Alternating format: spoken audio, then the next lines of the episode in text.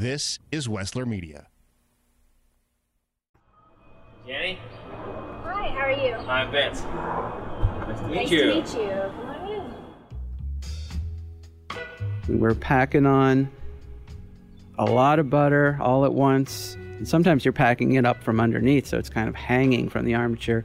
And we were, in, in, in this case, it was the cow's rear end and udder, which takes a couple hundred pounds of butter. And we had it next to the door, so everybody was coming in and out the door, letting the heat in, and all of a sudden that whole back end of the cow just hit the floor. The Ohio State Fair and Wessler Media are proud to present A Fair to Remember, discovering the stories and people behind this statewide tradition. This is Season 1, Episode 7. And we were outside watching, like, what's he doing? He's giving this thing the Heimlich maneuver, and then it just it just crumpled to the floor.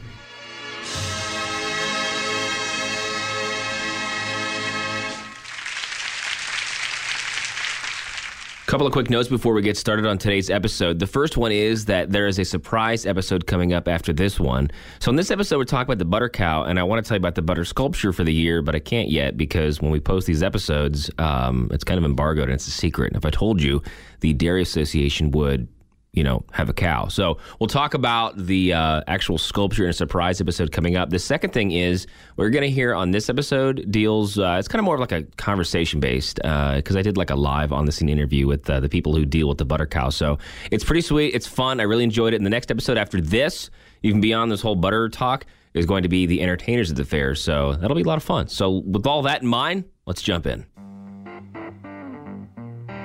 So the display itself um, typically uses around a ton of butter. There's always a butter cow and calf. So the butter cow herself um, has been a part of the fair since the early 1900s, and um, it was uh, much later when the butter cow found a home in the dairy products building in the 1920s. We added a calf, and then in the 60s they added a theme to go with it, so multiple sculptures. So we're walking into the dairy building at the Ohio State Fair with Jenny Hubble. She is the senior VP of communications for the American Dairy Association Mid East, and she's been doing this for like a long time. So the ADA, they are the group that selects the sculpture each year. The butter is an unsalted butter. Um, it is 55 pound blocks. So, you know, a lot of people think, oh, it's a pound of butter like you get at the store. It's not. You got to have a little bit of larger size um, uh, butter to work with. And it's actually butter that's past its expiration date. So this is butter that would not have made it to marketplace.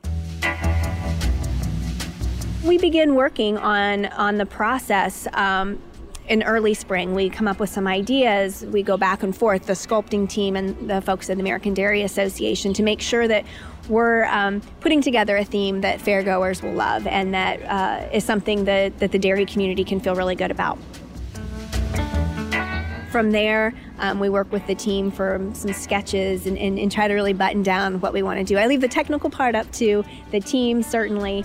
Um, combined, it's about 400 hours of their time um, in that cooler, um, putting the display together. And, um, you know, it starts out with big blocks of butter and turns into a masterpiece at the end.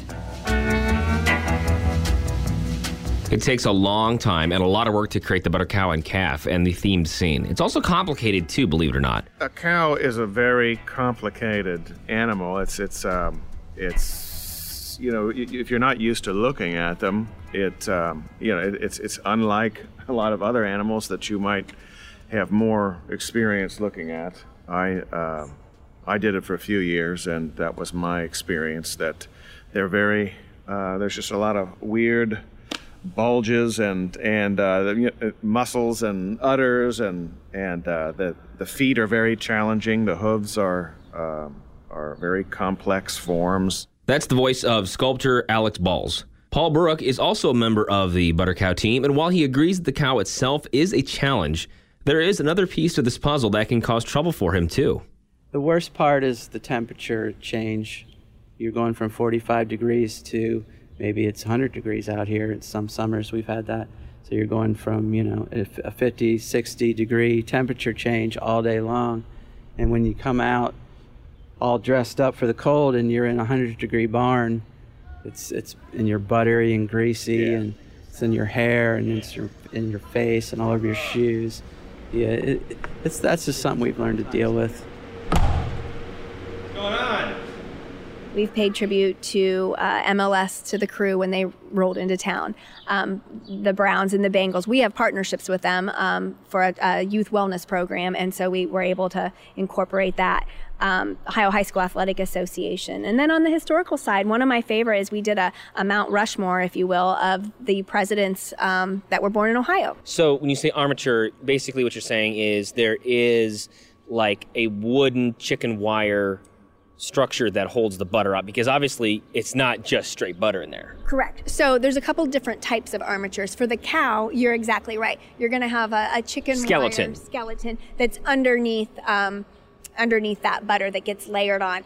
Um, some of the other sculptures, uh, if it's an individual, if it's a person, you're probably just going to have a stick figure under there. Like, have you ever run out of butter? Have you ever been like, we don't have enough butter to finish the sculpture? No, you're you're exactly right. So I typically order about two thousand pounds, and I, I can't recall exactly which one it was.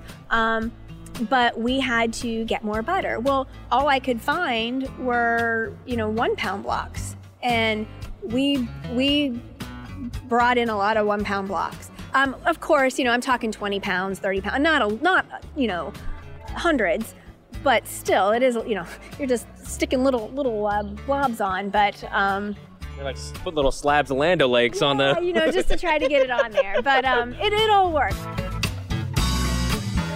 So, how do you get the job of creating the butter cow each year? Well, the two sculptors you heard from earlier, Alex and Paul, they're both toy makers from Cincinnati. And back in the day, one of their bosses heard about the need for a new butter sculptor at the fair. I am a sculptor in the toy industry since about uh, 2000. I worked for Kenner and Hasbro. I worked on Star Wars, G.I. Joe, Batman, uh, Marvel characters.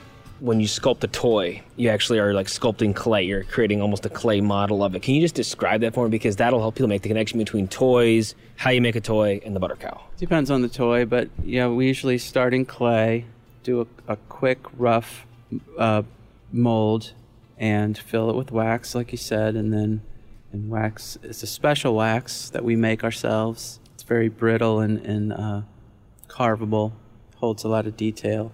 Now, when you when you see the sculpture that you spent probably hundreds of hours of creating, and that thing collapses, what do you feel? What are you thinking when you see that happen? I watched it happen, and luckily it wasn't my sculpture, but Bob, who was working on it at the time, was standing behind um, sculpting a full-size female uh, veterinarian that year, and he and she he, she started to collapse, and he grabbed her around the waist, and he was pounding on the glass, and we were outside watching, like, what's he doing? He's giving this thing the Heimlich maneuver, and then it just it just crumpled to the floor, and he just threw his hands up and Oh, he was so upset. yeah, walked out. and he didn't really say anything. He's like, "Why didn't you guys come in and help me?" And I, We didn't know what you were. what what would we do?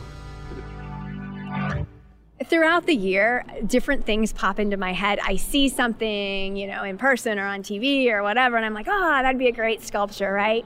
Um, but no, I mean, I just, I'm, You gotta have something on your list. yeah, you know. What do you think? Like, is there is there a movie star you like? You're like, man, it'd be great to have Tom Cruise in Butter or something so, like that. So one of my coworkers, I will give her credit for this. One of my coworkers always says, "You know, we should do The Simpsons because they're yellow anyway, and they have Ohio connections. You know, that would be fun." But uh, you know, that's not what it is this year. That is my favorite TV show of all time. Do you want to see my wallet? Let me show you my wallet. Oh my gosh, that's crazy. I have a Simpsons wallet. All right, there you go. So you can. So, what is the 2018 sculpture? Well, I can't say just yet, but in a little piece of bonus content coming soon to this feed, you're going to hear all about it. However, what I can tell you is, well, at least play for you, my reaction when I saw it. Oh my gosh, that's awesome. tell anybody out on gut check. Oh, I don't I don't know anything. Oh, this is so cool. That is We'll tell you all about the 2018 awesome. display very, very soon. A bonus episode coming up right here on A Fair to Remember. under the direction of Omar P. Blackman from Cleveland, Ohio. A Fair to Remember is presented by the Ohio State Fair and produced by Wessler Media. Shout out to executive producer and PR manager for the fair, Alicia Schultz. She's given me the great honor and duty to help tell these stories.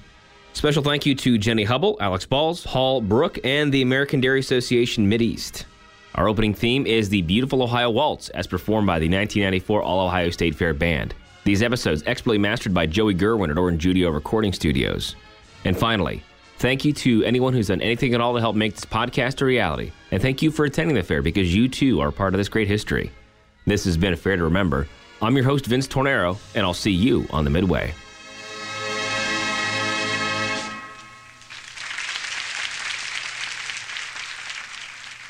Are, are you ever watching TV and you're like, wow, um, I'd really like to sculpt them. They've got an interesting looking body, or something like that. I always wanted to sculpt a miniature landscape with castles or or um, hobbit hobbit houses or or um, things that are uh, more fantasy oriented, dragon or something. But usually that doesn't tie in with the uh, uh, Dairy Association's ideas. So Dragons, dairy, work. Disney Castle or it's any kind of fantasy thing I think would be fun to sculpt. Hey, again, just a quick reminder the 2018 sculpture reveal coming up very soon, right here on this podcast feed. Spread the word, subscribe, and we'll talk to you soon. The production you just heard was carefully crafted at the studios of Wessler Media. For more powerfully engaging podcasts and other audio content, visit WesslerMedia.com. Stories of overcoming adversity, intense and unexpected twists and turns, education, encouragement, and plenty of those, did you hear that? Moments. Hear more and talk to us about creating your own podcast, from large and detailed projects to smaller, more personal sized productions. That's WesslerMedia.com. W E S S L E R Media.com.